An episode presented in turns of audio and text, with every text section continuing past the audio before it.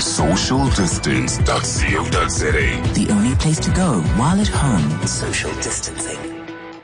Uh, we're joined by Dirk Visser, our digital specialist. He's my digital mother from another brother, and he's here to tell us exactly about how brands should be, uh, what would you call it, uh, journeying through this very difficult time. Dirk, good morning.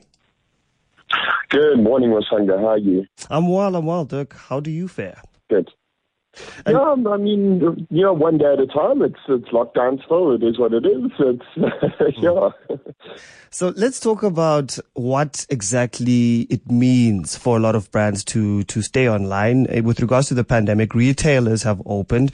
There has there been a shift with regards to consumers? There's a, been a lot of screen time for people. They've spent a lot of time online shopping online. There's a lot of opportunities as well. We know that Amazon has uh, announced uh, quite a lot of uh, job opportunities for people who'd like to get in that stream. But for brands themselves, retailers are open. Traffic has it uh, gone down? Has consumer behavior changed? Do you think that? Uh, just give us a context of what things are, are like at the moment. Yeah, you know, I don't think that con- I don't think that um, sort of consumer behavior has changed. Yes, physical stores are open, but I think, and I, I think a lot of people are still using the online platforms because they feel safe and because they because they're at home. But what I do think and what I do find is that a lot of people are now facing what is known as content fatigue.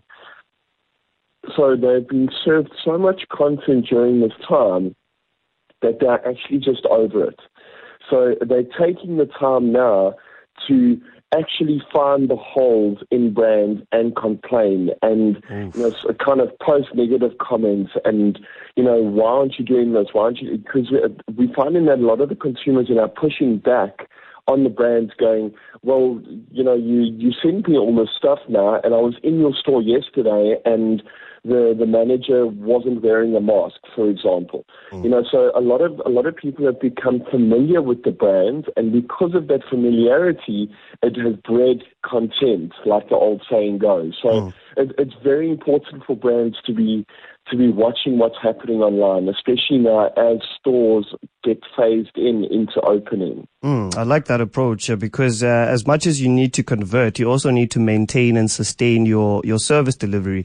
And it, it could highlight some uh, a gap where your community manager might have responded to a lot of the um, the the issues on, on a, in a in a very quick and, and efficient manner. Now it's out in the open because brands have also realized it's a great time to have this awareness because people are spending more time. It's almost a double edged sword. Yeah, hundred percent. And also, I mean, you know, we- we're talking social media here, but we must also remember the the Google search for other things. You know, and looking at Google reviews, and you know, people using Google My Business to write unsavory reviews on on your brand or your business. Hmm. And inevitably, if people are you know, so if we split people between active and passive, you know, passive users are more the social media users where they get served content. But active users are the people that are looking for your brand actively right now on Google, you know, using Google.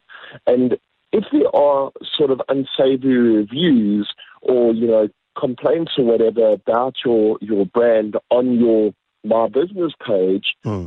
you know, people are going to be turned off of your business way quicker than if they had seen something on Facebook because they're actively looking for information. And as soon as they see somebody going, no, no, I wouldn't deal with this person, you know what, they, they're going to change hmm. their search term and they're going to find somebody else.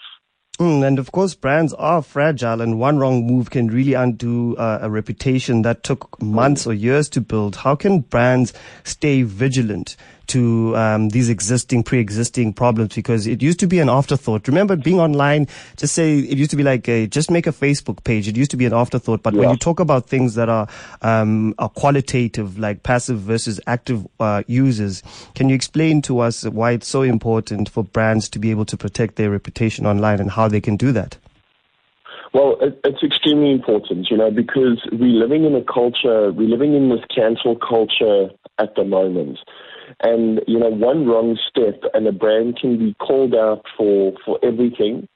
And the brand can kind of, you know, it can, it can really hurt the bottom line. So a lot of, a lot of customers or, or clients that I've worked with in the past and with, you know, a lot of people that I, that I know, they're very afraid of dealing with negative comments. And negative comments are an opportunity for brands to show that they actually care about what's going on, on and not just give an automated response. And I think you and myself and most of the people that are listening have had those automated responses when complaining on social media or, mm. you know, kind of somewhere on digital. Stop using automated responses as much as you can. Have the personal touch when people are responding or, or complaining to you or posting negative information on your page because that's going to change somebody that is really against your brand into a brand advocate because they start looking at it going, wow, these guys actually care about what, you know, I'm dealing with at the moment. Let me give them a chance. Mm. And, you know, customers are forgiving to a point. But I think if we start, if brands start doing that properly right from the beginning and not just having a, thank you for your complaint, you know, one of our team members will be in touch with you people have switched off to that. Mm. People want to know that they're actually speaking to a human. Also, an integrated marketing approach.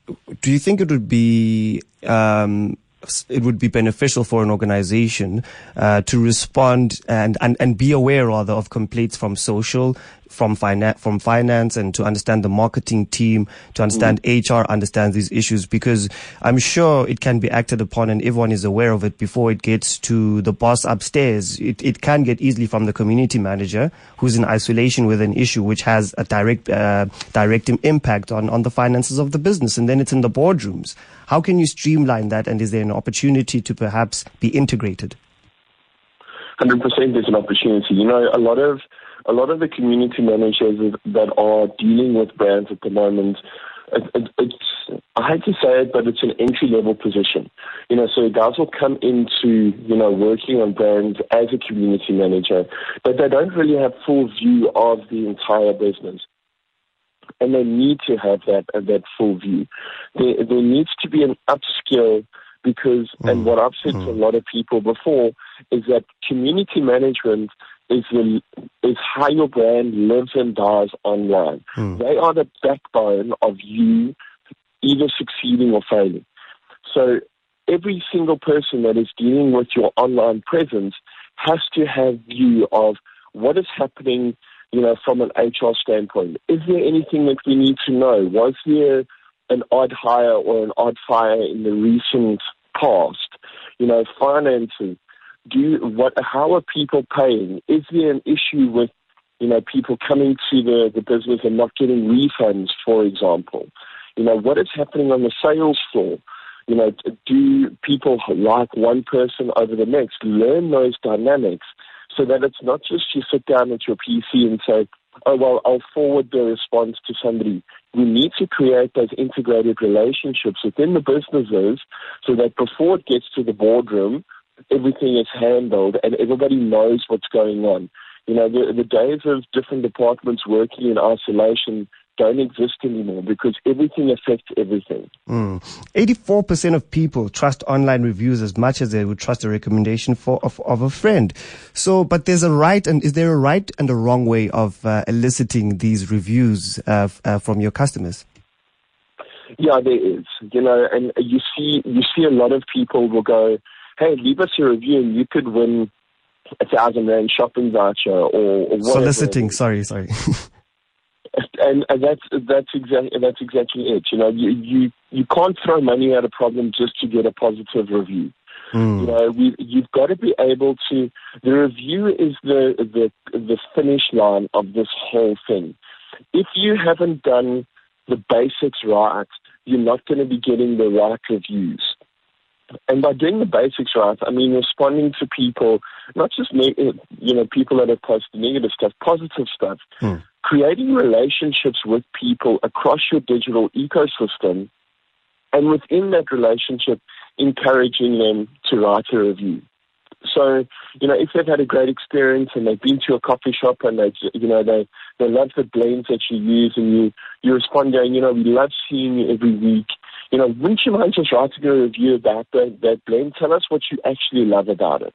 Mm. You know, that's the right way to get stuff going rather than, hey, if you write a review on our page, we'll give you 500 bucks to come back and try more of our blends. Fair enough. That's the wrong way to do it. And then, uh, So it's and then just lastly, um, uh, sorry, but uh, with regards to keeping your ads and content off unsavory sites, what does that do to your brand if you find your your uh, your adverts in, in a site, for example, that is unsavory?